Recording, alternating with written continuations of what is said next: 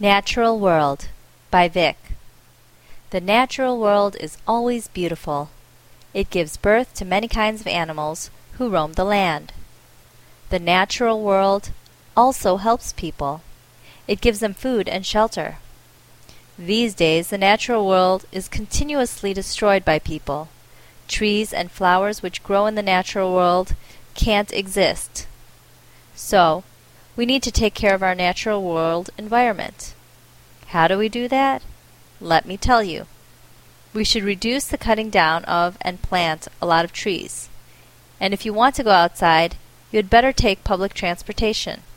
Just doing that alone helps you make the world a much better place.